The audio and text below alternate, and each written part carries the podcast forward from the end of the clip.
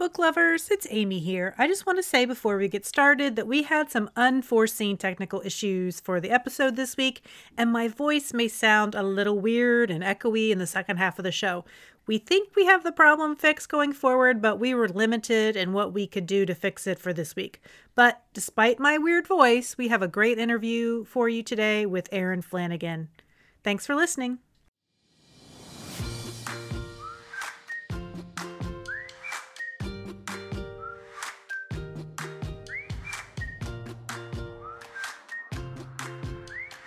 I'm Carrie. And I'm Amy, and you were listening to The Perks of Being a Book Lover, a show hosted by two book nerd friends who talk to other book nerds, including authors, poets, librarians, booksellers, and other readers. Our show follows this format. We begin with my crabby dullness and Amy's sometimes maddening enthusiasm. It took us a little bit of time to become self aware and recognize that we embody the grumpy sunshine trope that we often see in literature. That is followed by a fun conversation with a new bookish friend about what they love about being a bookworm. Then we talk about what we are reading, and finally, we put our guest on the hot seat to answer some silly probing questions. We're glad you've joined us. In this week's episode, we chat with Erin Flanagan, an author whose debut novel, Deer Season, won a 2022 Edgar Award for Best First Novel. Her most recent book, that published this past summer, is a thriller called Blackout. Blackout revolves around a sociology professor named Maris who begins having blackouts despite the fact that she gave up drinking seven months before. And she then discovers other women in her community are experiencing similar blackouts. It's a bit of a Me Too novel with some speculative science and some vodka thrown in. In addition to being an award winning writer, Erin is also a creative writing professor at Wright State University in Ohio. Before we speak with Erin, you know, we always start by, you know, saying what we've been doing. I just want to say I'm back to school. It's whipping my butt. And also, middle schoolers, I mean, I like them, but they're also a special kind of dumb. They're they are. They, like, literally, if they have a thought, it comes out of their mouth. H- have you ever heard of that vegan teacher?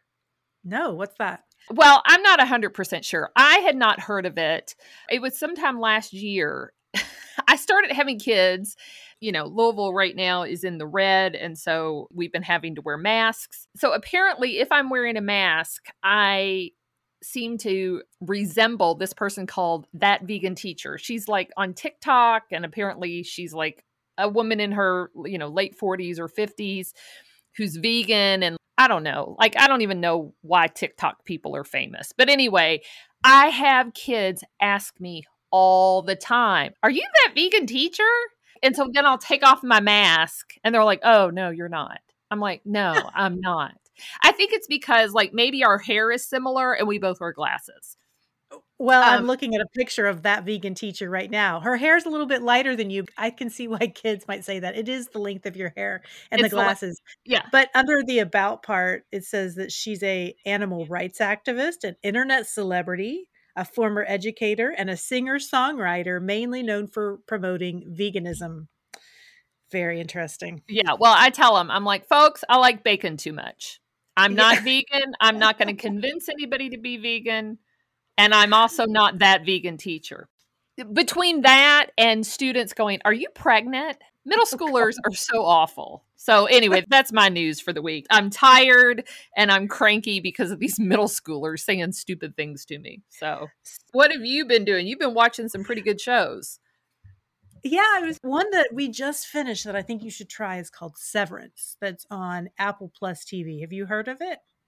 I have. And actually, when I saw the, I don't know, it was a preview or something, I told Dean, I was like, ooh, that looks good. And it has one of my favorite tall, thin, big nose dudes in it, which is John Turturro. Yes, he's in there. That's so funny that you were you told me the other day that we have types and your type is tall, thin and with a big nose, which is very yep. funny. I don't think anybody else would ever say that that's their type tall, thin with a big nose, and glasses. Glasses help. I mean, it's oh, totally the glasses. nerd thing. It's totally the nerd thing. I like the slightly nerdy but still sexy. Yeah, yeah. I like the uh, totally nerdy. Yeah, so we got sidetracked there on on our types with John Turturro. So anyway, but Severance well, is good, so I should watch it. Yes, it, it has Adam Scott, who was in Parks and Rec for people who watched that show, but he plays the main character and it's definitely unsettling. It's about this company where if you go to work there, they implant something in your brain to separate your work life from your personal life.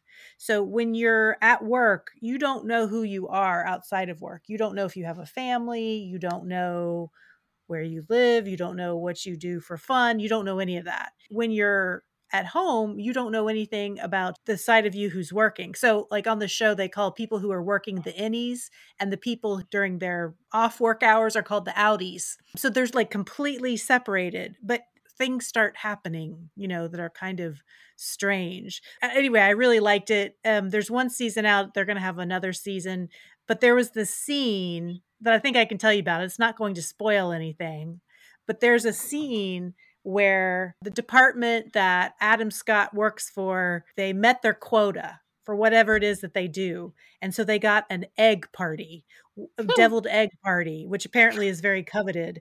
And so there is this scene where they have a deviled egg and it's in the middle of a book.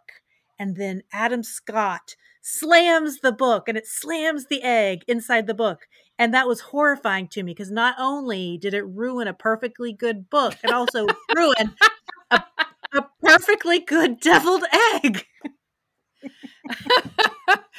that sounds like a little bit of hell because I can't imagine anybody. I mean, I don't understand deviled eggs. I don't understand the appeal of deviled eggs. I mean, I know you just said it ruined a perfectly good deviled egg, but possibly it's already ruined because it is a deviled egg. What don't you just, like about deviled eggs? You don't like the mustard? I, I mean, I'm not anti deviled egg, but it just doesn't do it for me. I'm just like, I could go my whole life without eating a deviled egg. Who thought of this? Who thought this was a good okay. idea?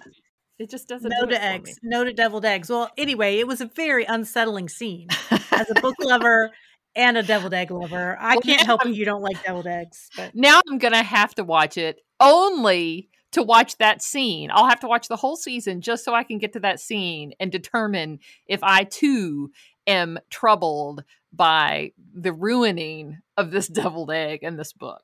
but you know what? We've just been talking about weird things in the brain, and there's a little bit of some weird things going on the brain in Erin's book. So that is my that's my tie-in today. I like it. Out, so I think we should talk to her about it.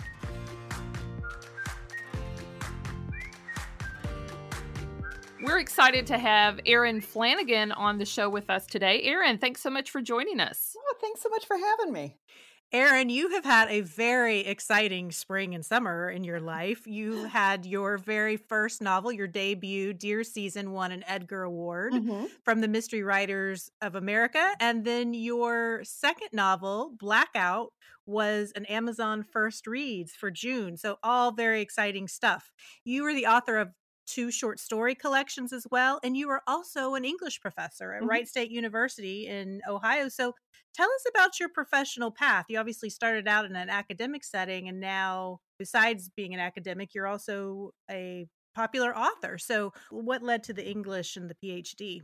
Well, I don't think anybody could be more surprised that I ended up an academic than my parents. I was not a very good undergraduate student. Like a lot of writers, I was kind of hyper focused on what I liked, but not as interested in what I didn't. And so I didn't do well in a lot of like my science courses and everything like that. So when I got out of undergraduate, I moved to Minneapolis to be near my sister and spent four years there working as a secretary, which I kind of liked, but it didn't seem like it was going to be really a career path. And when I was an undergraduate, one of the classes I really did love was a creative writing class. And so I kept writing all that time. And then when I decided to go back to graduate school for English, kind of was writing on the side as well there while I was studying literature. But it happened one time that the person who was supposed to read at our reading series for the graduate students had to cancel at the last minute and somebody was like hey you write don't you? And i was like uh. And i ended up getting up with very little warning which was great because i'm kind of nervous about things like that getting up and reading and you know people were really responsive to the story and at that point i was like oh maybe this is more what i'm interested in is the creative writing versus studying literature. So i started taking more classes along that and while I was at Nebraska, I ended up getting the managing editor gig at Prairie Schooner. And that happened during my master's. And I was like, well, this is pretty awesome. I love working for the magazine. And so I ended up staying for my PhD. I certainly never thought until well into my studies that I was going to end up a professor, but that's the way it ended up going. After I was the managing editor for three years, I ended up taking a teaching internship, to kind of round out my program, and was very surprised to find how much I love teaching. Like I said, I'm a pretty nervous public speaker. So it did not occur to me that I would maybe want to stand in front of 20 people and yak. but that ended up being like such a great thing. And I have felt lucky ever since then that I get to do it for a living. Like that's my job as I go in every day and I talk to people, talk to other writers about fiction writing. Like how is that a job? You know? it feels pretty great. That's kind of where the first love has always been in the writing. And especially like you had mentioned, I have two story collections before I started publishing novels. And that I think is was really my first love. When I was in that undergraduate class for creative writing, it was the first time I really read contemporary short stories and I was like, what is this goodness I knew nothing about? You know, I was used to the O. Henry or all the stuff that we're taught in high school and this was kind of mind blowing. So tell me where where did you grow up? I grew up in a small farming community in Iowa, in the northwest corner, about 1,200 people, Sanborn, Iowa. So I'm thinking you grew up in Iowa Mhm. and then you spent some time in Minnesota and then Mhm. some years in Nebraska and now you're in Ohio. You are firmly set in the Midwest. I don't think I would get along so well anywhere else. Like I've yeah, I love the Midwest. And when I was looking for a job after my PhD, I was like, well, I don't think from a body standpoint I could live in the South. Like I think I would be so hot all the time and so crabby. But other than that, I, you know, cast a pretty wide net applying for jobs and ended up in Dayton, firmly in the Midwest my entire life. And now the whole family kind of congregates around Dayton for holidays and stuff, which has been super nice for me. So tell us a little bit as a reader, what genres do you tend to love to read the most? You mentioned short stories, but I'm wondering, you know, within that category, what genres? And then as a teacher, do you most enjoy teaching those same genres or do you enjoy teaching different ones? Well, I do really love short stories, like I said. I've got tons of like favorite authors in there Charles Baxter, Danielle Evans, Jhumpa Lahiri, just a bunch. And I've spent a lot of my career teaching short stories. And I think that does a service and a disservice because I think so many people, so many writers are interested in the novel. But what's so great about teaching a short story is that you have like a beginning, a middle, and an end. So you can look at an entire arc versus in a novel, to have somebody write a novel in a semester can be pretty difficult. And I've found that for teaching novel writing, it's mainly about cheerleading and a little bit of planning and just a go, go, go attitude. But Mhm. with the story, I can really look at the arc there. And I think that's been really helpful. So I've taught novel writing, but that's more of a oh, I don't want to say just cheerleading. like I hope I'm doing more than that. But um, we're talking about structures, but we're not really seeing it played out. Like I, Mhm. if I write a novel in a semester, I can I can pretty much guarantee it's not going to be very good. And I have I'm just in awe of anybody who can do it for NaNoWriMo. But what I hope that the students learn in the course of that is you will survive writing a novel. You can write to the end of a novel. it just then comes the revision, which is the hard part. So, for what I've taught as far as novel writing, and even in short stories, I think my focus has really changed. And I think this is something that we're seeing, I don't know, in academia overall in workshops, is that I think that people are a lot more accepting of genre writing than they used to be. When I was in graduate school, it was very much everybody was writing realism, which is itself a genre, rather than like fantasy or horror or anything like that. And I think that's really kind of busted open in the last 10 years or so, which I think is great. For me, when I first started teaching, I was like, I don't know those genres as well. I wasn't as confident in teaching them, but I've realized that story is story. We're all looking at the same stuff. So if I can help the students to have kind of that general knowledge and language about how to talk about a story, character arc, dialogue, craft, that kind of thing, it should work on anything, whether you're writing about dragons or something supernatural or whatever you're interested in. It should all be able to fit. It's been interesting watching how teaching has changed over the 17 years I've been at my job now. So, when you're just reading for fun, what kind of things do you like to read? It's pretty all over the board. I've definitely been reading a lot of thrillers, probably in the last five years or so. I like some horror. I still love realism. I love stories about the suburbs and women in the suburbs. It's kind of across the board. I still am drawn to anything really character driven, but the more I've read thrillers, the more I'm like, oh, here's how you have a plot too, mm-hmm. which is yeah. something as a writer I've really struggled with. So your first novel, Deer Season, I read it several months ago and I loved it. Uh, oh, it was published you. last year and it just won the Edgar Award mm-hmm. for Best First Novel by an American author. And it's given by the Mystery Writers of America Association. So was this a big surprise? And it seems like it's a pretty big deal. So tell us a little bit about that. Yeah, no, I would say it's one of the biggest surprises of my life. wow. I was quite shocked. I was actually taking a nap, which I to do. And I woke up to a text from my friend Jess Montgomery, and she was like, Holy crap, you just got a nomination for an Edgar. I'm like, What? this must be a mistake. And I went online and holy crap, there it was. I was so surprised. And I think, like, I was surprised for just numerous reasons. I've never been nominated for anything in my life. Uh, so that was part of it too. But like with this novel, like I said, figuring out plot for me was one of the hardest parts, one of the hardest things about transitioning from short stories to novels. So to get something for it being a mystery, for that somebody said, hey, we didn't figure this out on page 10 or hey, we thought this actually had some plot was really validating in just the best possible way. And I was uh, like, when I got the nomination, I was like, I am going to make the most of this. I, I like bought a new dress. My husband rented a tux. I'm like, we are going to that ceremony, you know. And I was like, I never really thought I would win. I kind of felt like, you know, I had this book with the university press, you know, what I assumed one of the bigger novels would win. And it was just such a shock and such an honor to be in that category. And then to win really just kind of blew my mind. Yeah.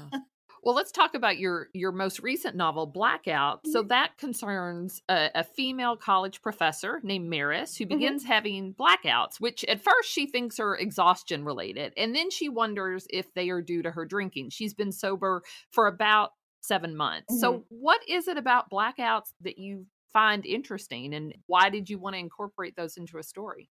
Yeah, well, I think blackouts are just scary as hell. Like the, you're you're self in a moment. Like if you're having one related to drinking, you are yourself. You're acting as yourself but you have no memory of it. And I always kind of thought, oh, it was that you just can't remember, but it's actually that your your brain at some point just stops kind of recording and you are not able to access those memories. There's the what they call the brownout too which is where if somebody's like oh yeah remember you dancing on that table? and i'm like oh yes. That happened more in like what they would call a brownout where you can kind of access those memories but in a in a real blackout there is nothing being recorded and i think there's something really frightening about that that your brain shuts down in that way.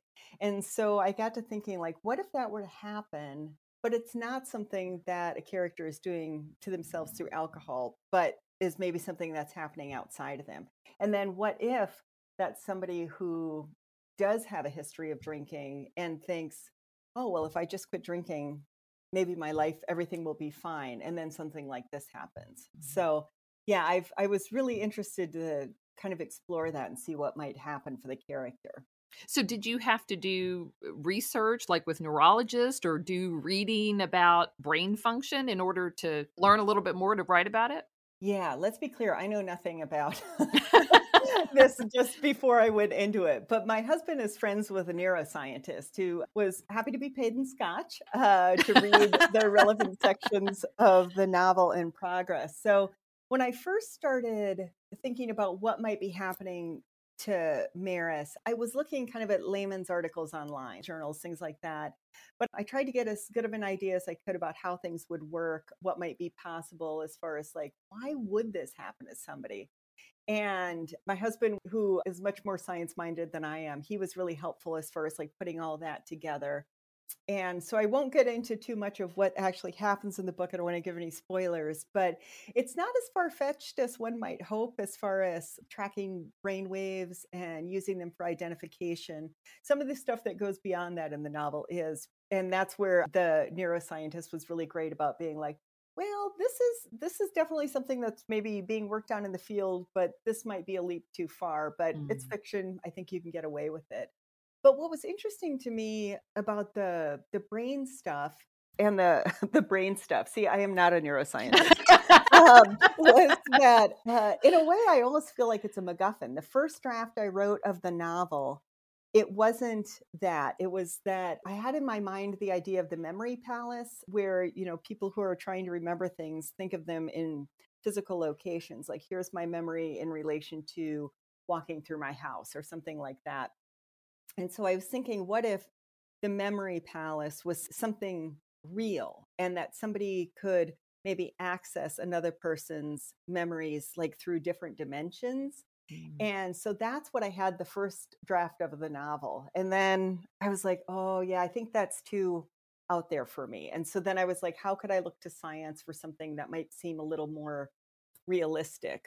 How it happened was not as interesting to me as what would be the ramifications of that but i knew i knew readers too would be like well you can't just be like it happened. like I had to have some kind of like reasoning behind it. Yeah, but I think that uh, some readers have been like, this seems far fetched. And I'm like, oh, not that part. You know, so like it is it's interesting what they can do with the brain anymore or what they understand yeah. about it.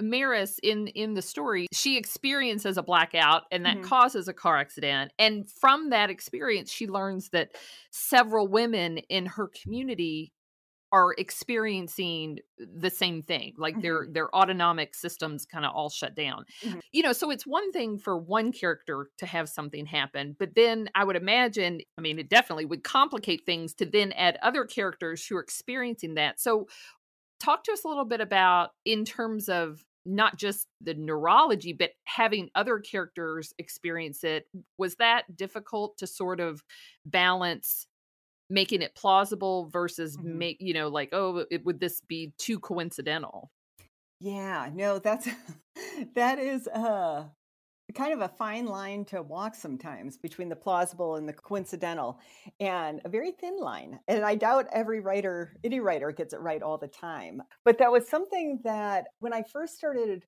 writing the novel the main idea i had was that maris would start having these blackouts. And then I thought, okay, so that gives me something to kind of shoot for in the story as far as like what's happening to her. So that's kind of what I'm in trying to figure out as I'm writing.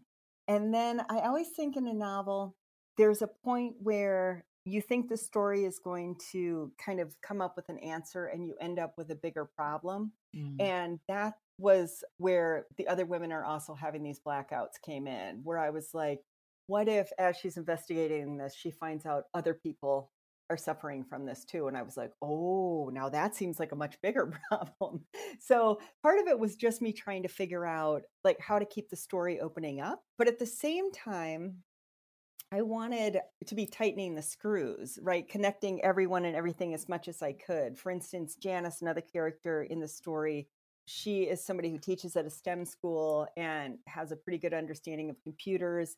She's a family acquaintance. She's Maris's daughter's best friend's mother. She's also the person who last saw Maris before she quit drinking. So, like, I wanted these connections between the characters, but then at what point, like you were saying, does it become like too coincidental that they might have to know each other? So, you're not just bringing in strangers and new characters, but you're also not connecting everything too much. And mm-hmm. I'll leave it up to readers whether or not I got those balances right. I think there are probably places where I did and places where I didn't. But I tell you what, it is a very humbling thing to write a novel and try and like bring all of this together at one time. One thing that I definitely learned working on Blackout was what a difference it makes to work with great editors. And I've had great editors on my other books as well, but like just having so many threads come together in this book and like in a thriller in a different way than I had before. I was so thankful that somebody was helping me with the timeline, helping me with the character arcs, that kind of thing. And it really turned it into a different and a better mm. book. Well, let's talk about one of those other threads that's in the book. So, Maris, she's a sociology professor and she's mm-hmm. made a name for herself by writing about Me Too and feminist type mm-hmm. issues mm-hmm. on social media. And in particular, there's a local college student who basically got a slap on the wrist for rape. And uh, because Maris has a significant online presence for her writing, it also means that she's sort of at the mercy of trolls who mm-hmm. want to bully her because of the things that she's saying. This storyline reminded me a little bit of the real life story of Brock Turner, who was a Stanford mm-hmm. student who was convicted of raping a young woman, but then was only given six months in jail. And I think he actually got out in three because he was a popular college, I should say, a popular white college mm-hmm. athlete. Mm-hmm. So did you draw on that story at all? Has the topic of boys will be boys, of rape, especially in college campuses, mm-hmm. something you'd been wanting to write about? It it was, yeah. That's something that I've been kind of interested in for a long time, and I followed the Brock Turner case pretty closely. So back to everything comes from Dayton. He is originally from a suburban Dayton. Oh, and yeah, okay. I had a friend, a great writer, Kate Geiselman. She wrote an op-ed about the Turner case about how white boys in affluent communities are raised kind of not to hear the word no. And as somebody who was in that community, thought the community needed to look at its culpability a little bit there. And she got some flack for that. I think people in the community were not, some people were not very happy with that take. And I thought it was brave of her to do it. That got me thinking about Maris's writing. So that definitely was an inspiration behind the book. Dylan Charter's case is inspired by Turner's as far as the short sentence and college student, that kind of thing, but they're very different characters. I know nothing about Brock Turner's uh, personal life beyond what would have come out through the case. So I definitely was thinking about that when I was writing. Maris, the kind of academic work mm-hmm. she's doing, even though it's a lot on social media, she ends up on TV as a, mm-hmm. you know, what we would call maybe a talking head, right? Mm-hmm. She gets a lot of attention for that, but a lot of people in her department think it's not really serious mm-hmm. academic work. Do you see a lot of that in yeah. college academia sort of that yeah. because social media i wouldn't say it's new but i mean it's this like mm-hmm. explosive mm-hmm. thing but it's not exactly the way the old school uh, journal articles and yeah that's definitely something i've seen and i did speak with a sociologist to make sure i was getting a realistic lay of the land for that field i'm in english which is different but i wanted something that was going to have a more kind of public presence and i thought sociology would be good for that but I do think it's something we see kind of across the board. And I think that younger faculty members, I think a lot of women, I think a lot of uh, faculty members of color are coming up against this where it's not the traditional scholarship that we might be used to seeing, but it's got this great public reach, which I think is really important, you know, that, and I think that's one of the ways that we can really keep academia relevant into the cultural conversation is that we are talking about these issues be it on social media as talking heads in the scholarly articles we're writing, but they're getting a, a much wider audience. So the downside of that is I do think it opens up a character like Maris to trolls and maybe the backlash when people don't agree with her opinions. But those opinions are definitely based in an academic background. Like she's not just on Twitter spouting whatever she wants, right. you know. But how do you then transfer notoriety on Twitter to but this isn't a journal article. So that was mm-hmm. something I was interested in looking at and something I think about a lot as somebody in academia and especially somebody who's in creative writing that's now pretty well recognized, but I don't think that's always been the case. Is like it's not traditional scholarship. Well, it, it makes me think about some Joe, whoever off the street, or Joanne, whoever off the street, mm-hmm. would not argue if you set an academic journal in front of them and said, argue with this, but they will do that on social media. Well, and I think it's almost scarier than that because I think now people would argue with their journal. Well, you know, that's I true. Think about how that's much true. opposition there's been to science recently in the last few years. And I think a lot of that does stem from arguing on social media. Like I Mm-hmm. get on there and I'm like, really? You think Wendy's is better than McDonald's? Well, I got something to say about that. But it emboldens people then to be like, well, if my opinion about Wendy's matters, what if. I think this about science or what, you know? So I, I feel like it has gotten combative in a way I never would have imagined even five years ago. the whole idea of that stresses me out. So let's talk about Maris's stressors because Maris, you know, I think that makes her character unique but also relatable. So she has has this tenuous hold on her sobriety. She's got this stressful job because she's not only is she in academia, but she's trying to get tenure.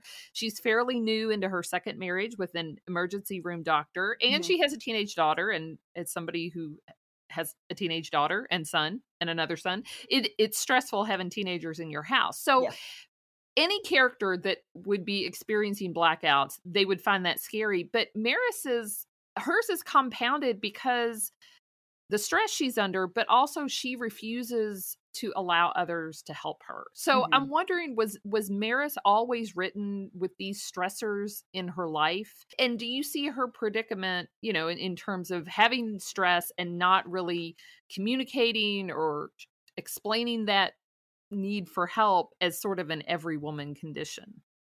Well, unfortunately, I kind of do. I think that a lot of women feel like, you know, this whole idea of having it all, that they're able to balance the work life, the raising children, the house, all of that. And it comes with a lot of pressure. And I think that when I was learning about Maris, I was like, well, what's her home life like? What's her work life like? What are things that she's maybe not as happy with in her life? And it really did end up looking a lot like the women I know who are trying to succeed at their careers, but also raise these families. And then the one thing that's supposed to, you know, help you relax for Maris, it's she's like, oh, I'll just have a glass of white wine at night becomes its own kind of problem and monster and it just keeps going and going and going and i i really wanted to explore that but i don't know that i came up with any answers other than we've got to ask for help. Like Mhm. we've got to be able to lean on each other and our partners and get some relief. Like this is not something i'm going to self-care my way out of. I'm not going to take a bath and everything's going to be Right. fine. So i tried to be realistic about what her stresses might look like and i do think she has a drinker's mentality of i can't show any weakness. I can't show how bad this is. And that's why she has so much trouble asking for help from her husband or whoever, anybody else. But I feel like, yeah, I, I've worked to find a balance in my own life. And one of the best things I did was writing this book. It really helped me think about some of these issues of like, am I trying to be too perfect? Which I don't think anybody would accuse me of. but, but am I trying to like project this confidence or this calm that I don't have. And it's so much easier if you can just kind of let that go and not feel bad about the job you're doing. I talked a little bit about Deer Season that I'd read it earlier. Mhm. It has a very different feel than Blackout. Yeah. Uh, Deer Season has a very strong sense of place in this small Midwestern town, and it's about what happens when a teen girl disappears. And Blackout is much more of a thriller. There's still obviously a mystery element to it, but it's a much more propulsive pace, I guess I would say. So, Mhm. when you were writing these two, were your process different? I don't know if the process was so different between them in that I wrote a first draft and I was like, well, that's bad. that's a crappy first draft. And for both of them, the majority of the work definitely came in revision. But I felt like I knew early on the ideas were very different. That Blackout was going to be, like you said, a little more propulsive. Definitely more of a thriller. And it's part of that too is that Deer Season is set in 1985 while Blackout is contemporary. And I think Deer Season hopefully captures some of that kind of slow moving pace of like they're in a rural community. So they have definitely, there's gossip going around and that can get around pretty darn fast, but not as fast as a text. Mm. so I think that that kind of slowed it down a little bit. And the characters are definitely involved in what's happening in the case in Deer Season, but they're not as directly affected as like Maris is in Blackout. So It's funny because whenever anybody's said like, "Oh, I really love Deer Season. I can't wait to read Blackout," I'm, I feel like I have to warn them. It's a really different book. or if they like Blackout and they're like, "I'm going to go back and read Deer Season," I'm like, "I hope you don't think it's boring," you know, like because they just are really different kind of books. But both of them were super fun to write. And Deer Season, it's interesting. Like I've written a lot about rural life, having grown up in Iowa and stuff, and well, that was the first novel I published. It was the fifth one I wrote. And most of those took place in these small communities and stuff. And I think I just wanted to get that book done and out of me and then move. Now I'll just put everything in Dayton. So, what happened to the other four novels that you wrote? Oh, they are embarrassed and living in a drawer somewhere. uh, I needed to write them to try and figure out how to write a novel. I've always been a little bit embarrassed. Five novels, really? That's how long it took you to figure this out and you teach it? But I don't think that's as crazy of a number as some people think it is. Like, I think there's a lot of writers who write novels and try to figure it out before they kind of have one that really holds together. So, do you think you'll ever try to to revive any of those, like re- revise them and there's one that I really love about a social worker that I might go back to, but the other ones, no. I think that they they were practice novels and I learned a mm-hmm. lot and I'm happy to let them go. I'm not a big one for looking in the rearview mirror with my mm. writing. Mm-hmm. I'm pretty go go go moving forward. So maybe the one, the one I still think about, but the other ones I'm like, nope, that served its purpose writing is a long apprenticeship i think you know i tell my students sometimes i'm like you're going to probably have to write some practice novels so you might as well get to it and with oh, every wow. one i lost some confidence but i also gained this realization no matter what i'm going to keep doing this and that that helped me a lot well even though these two books are very different there mm-hmm. is one common theme between them and that is alcohol use mm-hmm. and how it can have a detrimental effect you know on your character but also a fictional community. So why do you think that that's a subject you keep returning to? Well i think it's one that i to some extent have a personal stake in. I discovered drinking in college and really took to it. Like i was so good at it. Uh, and i've spent a lot of my life trying to balance that.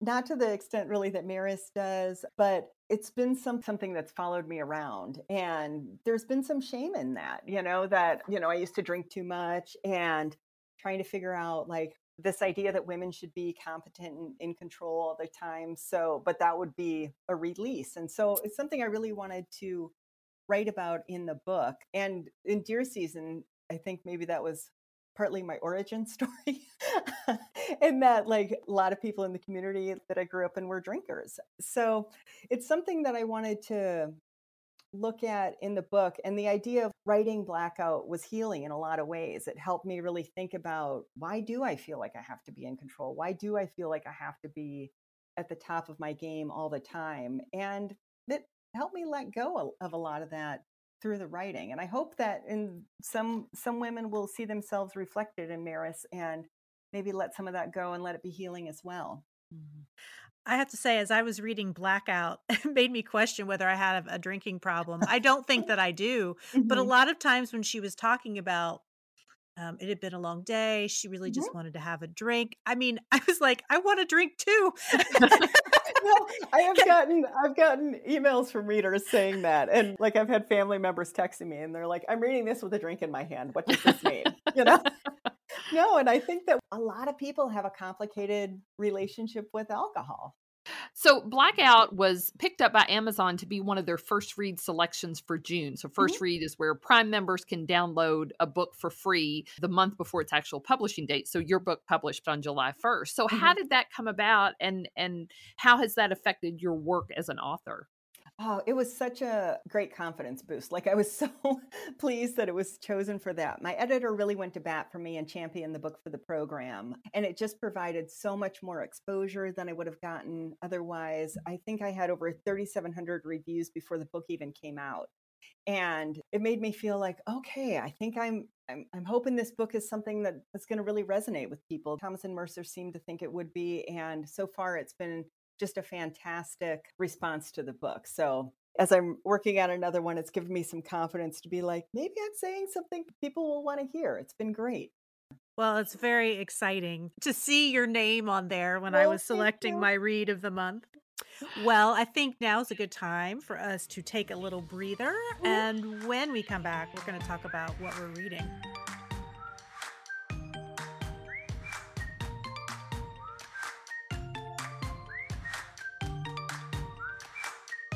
We are back with Erin Flanagan, the author of Blackout and Deer Season, and with Carrie. Carrie, this is the, you know, this is all the time for summer reading, and you even your summer reading is oftentimes dark and dreary. So, what are you reading right now?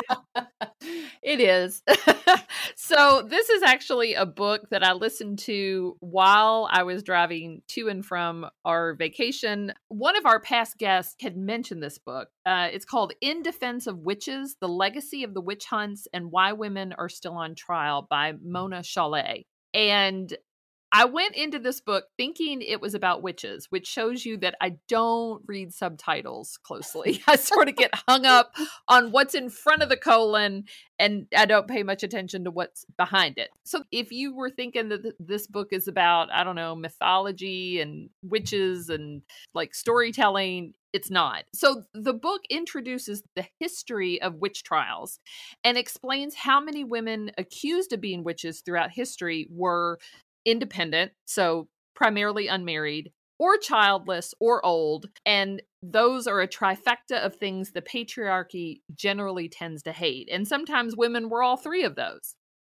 So the book sort of begins there and talks about witch trials, witch hunts. But then it continues and it traces all kinds of concepts related to womanhood. So it talks quite a bit about divorce, particularly divorce uh, among women in their 40s and 50s whose husbands decide they want a younger and more docile or pliable version of a woman. It covers beauty standards and cosmetics and plastic surgery and what these things do to women and can do for women. It covers all manner of anti woman sentiment, whether that has been in the form of religion or Donald Trump or the people who love to blend their religion with Donald Trump. It's a nonfiction book. So if you are, you know, crazy ragey right now because of I'm waving my hands around at all the stuff going on related to women.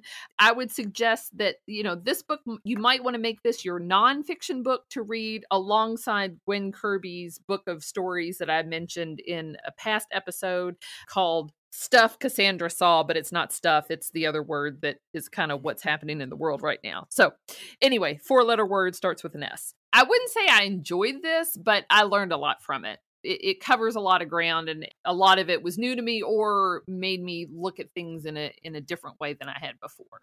It's In Defense of Witches The Legacy of the Witch Hunts and Why Women Are Still on Trial by Mona Chollet. So, okay. Erin, what have you been reading? Well, uh, one of the books that I read recently that I absolutely loved was The Damage by Caitlin Wahrer. It's about a young man in Maine who's sexually assaulted and shows how this affects his family as well as the cop on the case. And it's told, I'm thinking mainly from like the cop's point of view, the guy's sister in law, and I believe his brother. And it was just gorgeous and smart. Like every paragraph was, the language was beautiful and there was a lot of surprises and twists. But what I really loved about the book was that those surprises and twists often were thematically driven. Uh, so much of the book is about family and what we're willing to do inside and outside of the law to protect them.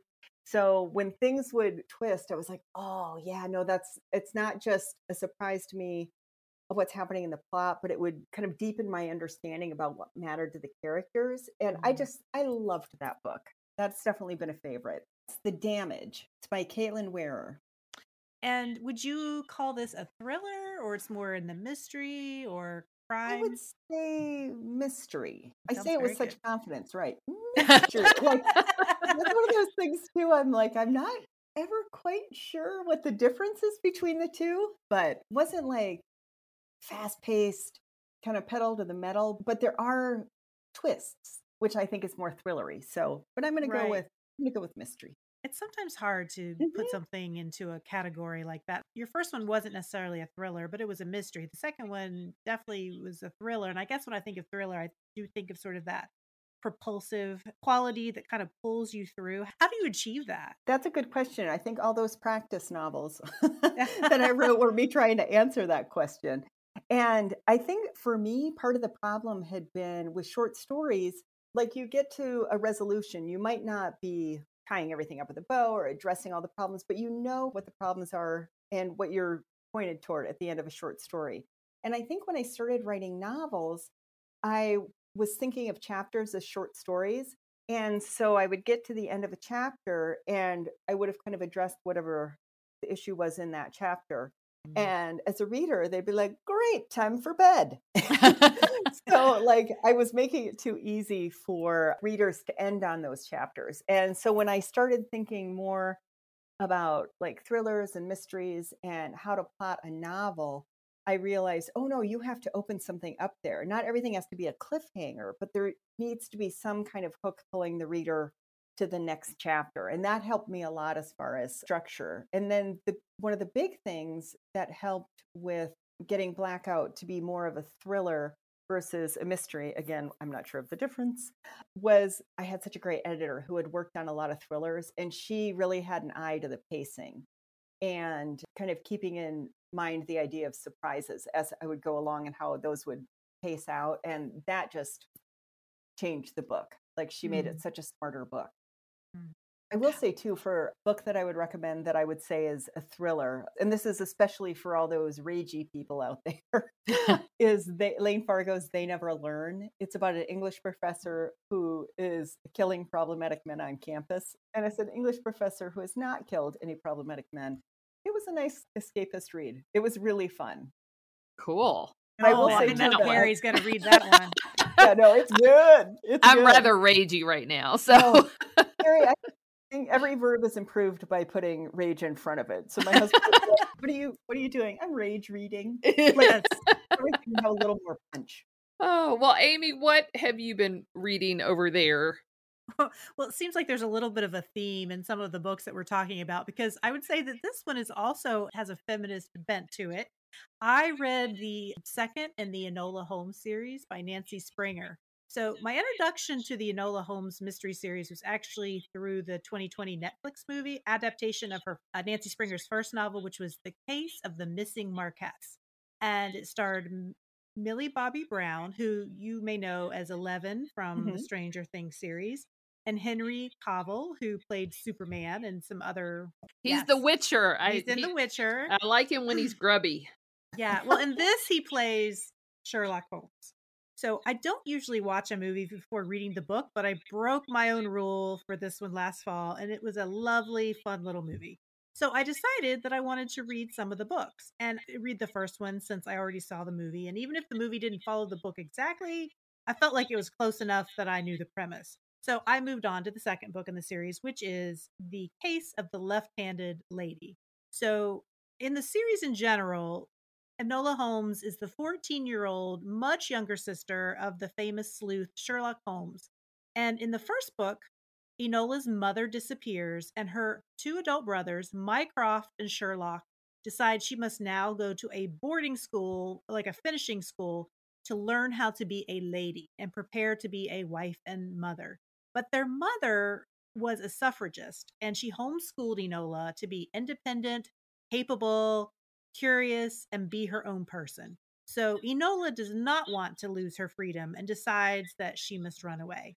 But she does admire her older brother Sherlock, and she sort of fashions herself a bit of a mystery solver herself. So while she's trying to solve the mystery of where her mother has gone, she must also try to keep her genius brother from finding her. So, what happens in the second book is that mm. Enola has mm. started her own detective agency by posing mm-hmm. as the secretary slash assistant to a Mr. Ragostin. But of course, there is no Mr. Ragostin. She herself is the detective. So she's taken great pains to disguise herself. Once again, she's trying to evade her brother Sherlock while also trying to solve a case in the papers that she saw of a missing 16 year old daughter of a good family named Lady Cicely who has disappeared without a trace. So these books are great fun because it's a cat and mouse game between Sherlock and his younger sister, who always seems to get the better of him by just a little. And I, I believe these are considered middle grade books, although the vocabulary is fairly high. There were several words that I needed to look up while reading it, although much of that were terms used in Victorian England that aren't familiar to us. So I would say that these would work for an advanced middle grade reader or above. And it certainly was entertaining for an adult, and they're short, they're more like a novella length. There is a sequel coming out for another Enola Holmes movie, but I don't know if it's based on one of the books or if it's just using the characters for its own story. Either way, Enola Holmes is a strong, intelligent young woman. She's a fun heroine to root for, and there's lots of feminist vibes in the series. If you like it, there are, I believe, seven books in the series, and there's a eighth one coming out in September.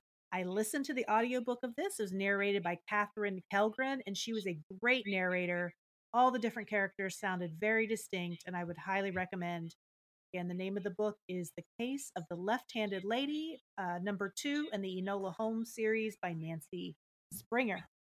So, do you fun. think the other ones are like you need to know the past ones, or do you think they're pretty standalone ish?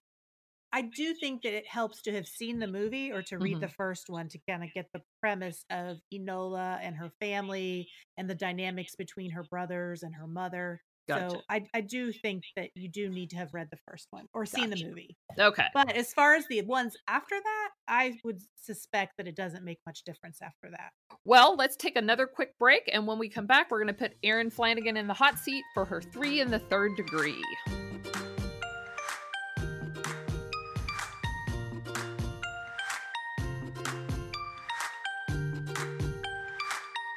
We're back with Erin Flanagan, author of Blackout, and she's going to answer her questions. Number one, your father has a sweet habit of sending you newspaper articles in the mail. What kinds of articles does he send, and why do you savor them?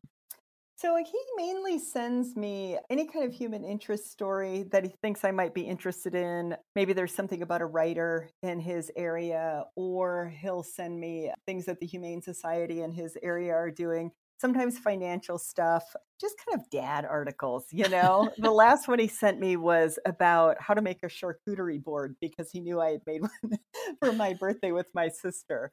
And there's just something so sweet about getting an envelope with my dad's uh, handwriting on the envelope. He has big handwriting, so like it's like you know instantly that that's from my dad, and it always just makes me smile to think that he's thinking about me.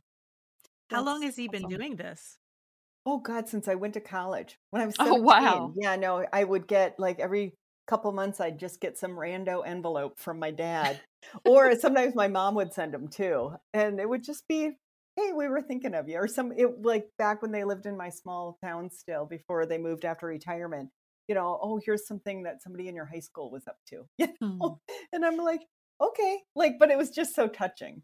Yeah also he's reading real papers as as opposed to like digital yes. versions. And he, that's a little different. Yeah, and it's funny because he reads papers. I know he reads a lot of them online because he's still reading the Des Moines Register because he lived in Iowa. He's still reading the Chicago Tribune because he used to live in Chicago.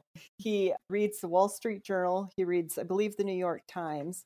But I'm not sure what's always in circulation as far as the paper one. The last one I think I got was from the New York Times. So mm. that might be the only paper one he's getting still. yeah. It's a full time job just to read all those newspapers and, and, stay up on top of what's going on. Oh, so. Ken Flanagan knows what's going on. Let me tell you, and it's a good thing. Okay, so question number two. We've talked a little bit about how your background is soundly in the Midwest. So, mm-hmm. what are some things that now that you're an adult and you look back are unique about your upbringing in the Midwest. And I have to know if you have a favorite Midwestern food because Midwestern food, it is its own thing. Oh, yeah. There's nothing you can't hold together with some cream and mushroom soup. if you want to go fancy, put a tater tot on it. Um, I would say one of my favorite things about the Midwest that, and I don't know if this was unique to Iowa, but we used to have like soup and pie fundraisers, which was what it sounded like. People would bring like a bunch of soups and a bunch of pies, and then you'd you know buy a bowl or for 50 cents or a dollar or whatever and that's how they would get new band uniforms and everything which i always thought was soup and pie it's so simple but it's such a good combo a weird one from Nebraska was that they always serve uh, cinnamon rolls with their chili, which what? I never really. Tried. I know, and they dunk it in there. oh my god! I know. Like people in Cincinnati, like calm down because like you've got it on the spaghetti, but like it's just a weird Nebraska thing. Everyone I knew from there did it. But what are some things that I think about that are unique to the Midwest? I think it's it's a place that is continually underestimated.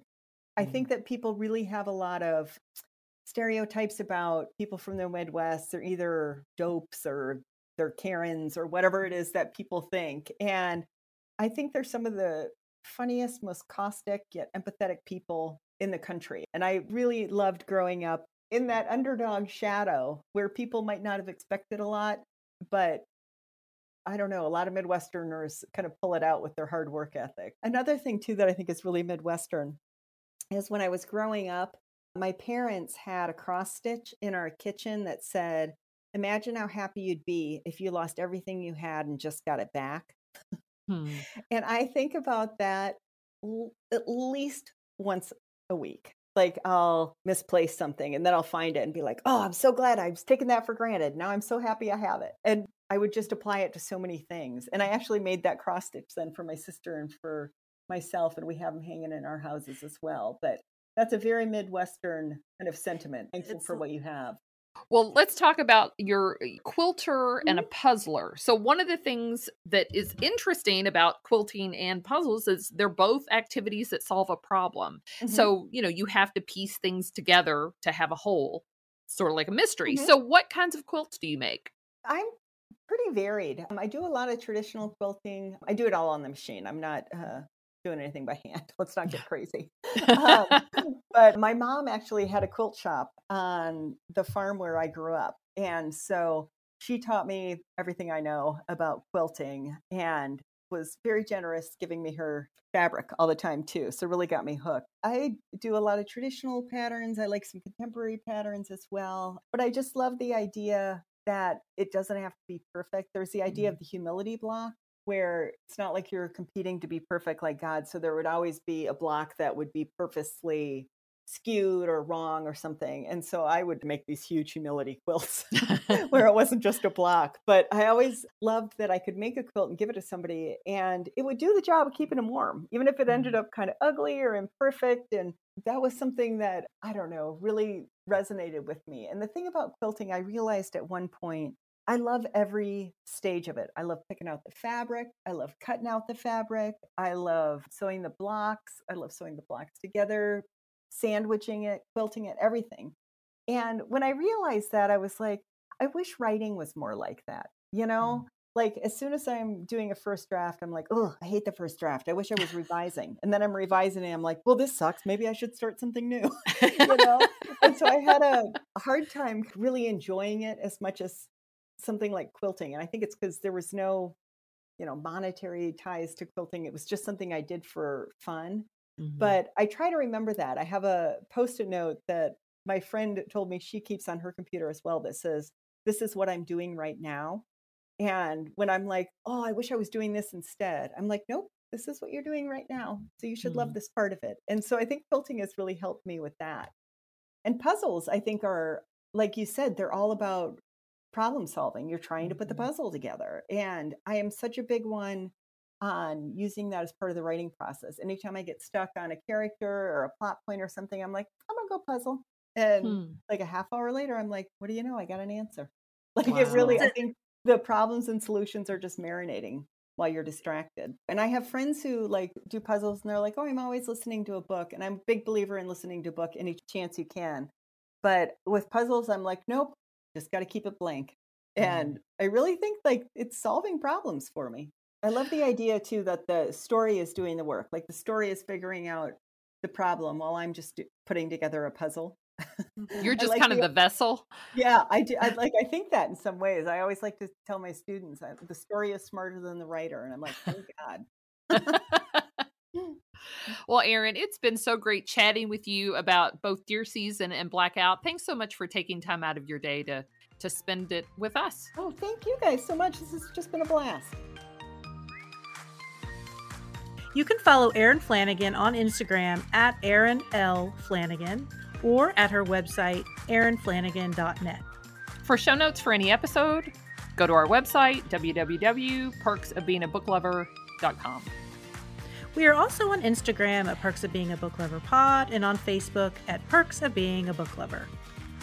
If you like what we're doing with the show, tell a friend. Word of mouth is one of the best ways to help people find us. Or leave us a review on your favorite podcast platform like Apple Podcasts and Spotify. Finally, a huge thank you to Forward Radio 106.5 FM, a grassroots community radio station in Louisville, Kentucky. You can find our show there, live or in archives, at forwardradio.org.